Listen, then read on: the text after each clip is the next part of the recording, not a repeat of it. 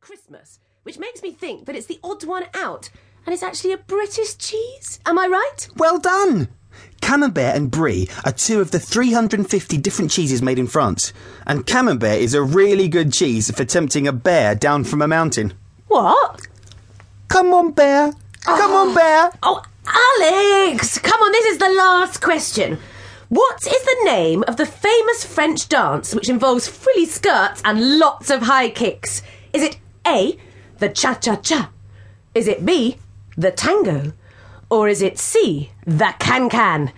If If you don't know, I bet your dad does. Let me think. Well, I've seen the cha cha and the tango on that dancing show on TV, and I don't think any of them had high kicks. So I'm gonna go for Oh, the can can! Yes, you can, can, can! Du- du- du- du- du- du- Right, that's the end of the first quiz, but pay attention because there'll be another one coming up at the end of the podcast about things you will hear in the show. Hannah, will you stop doing that? Oh. Au revoir. Goodbye. Alex, do you know that in Paris, the capital of France, there's a huge tower called the Eiffel Tower that is as tall as an 81 story building? Wow, that's really high. I wonder what you can see from the top of the Eiffel Tower. I bet you can see a right Eiffel. Ah!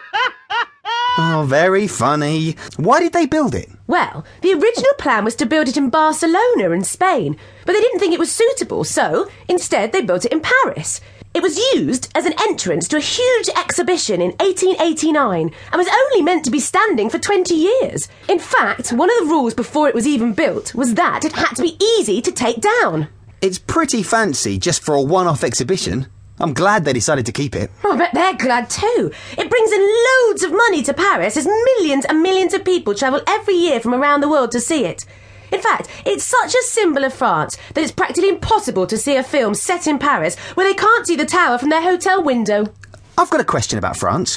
Why do people call it the country with six sides? Is it a hexagon? Well, it's called the hexagon because it actually borders six different countries Spain, Germany, Luxembourg, Belgium, Switzerland, and Italy. Oh, yeah.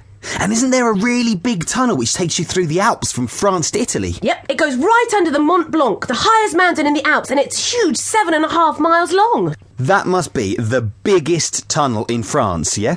Well, there is one tunnel longer than that, and it links France to England. Oh, forgot about that one. The Channel Tunnel is over four times as long as the Mont Blanc Tunnel at 30 miles, and it costs millions of pounds to make. Really? We could have done it for a whole lot cheaper than that. How? Well, my dad's got a couple of spades. I could have dug from England, and you could have dug from France. And when we met in the middle, we'd have a tunnel. But what if we dug in the wrong direction and we didn't meet up? Um, well, then we'd have had two tunnels for the price of one. Merci beaucoup. Thank you. Merci beaucoup. Hannah, did you know that in France, people eat snails and frogs' legs? No, they don't. I've never heard anything so silly in all of my life. Snails? Oh. It's true! Frogs' legs are a delicacy in France and snails are eaten all over Europe.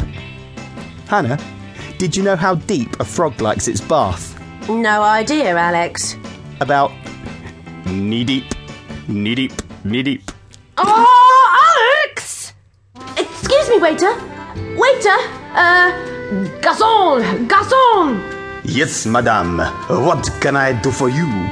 D- Do you have frog's legs? Of course, madame. Well, then hop into the kitchen and get me a pizza. so, Alex, can you speak French? Oui, I can speak French. Well, that was English, but just with a really dodgy French accent. Really? I thought I was speaking French. No, you weren't. But look, it isn't that tricky. Many people learn it in school. In fact, there are a few French words that are used in English, just like lots of English words are used in French. Can you guess any? Oh, this is tricky. Can I have a clue? Okay. So, where would you go for a fry up or a nice cup of coffee? Uh, A greasy spoon? Yes, but what's its real name? Uh, a cafe? A cafe. Cafe means the same in English as it does in French. Oh, okay. I've got one. Someone who drives a car. Dad? No, no, like a fancy taxi driver, and they drive big limousines. A chauffeur? Oh, yeah! A chauffeur! That sounds French. Okay, I've got one. Where'd you go for a fry up or a nice cup of coffee? A greasy spoon?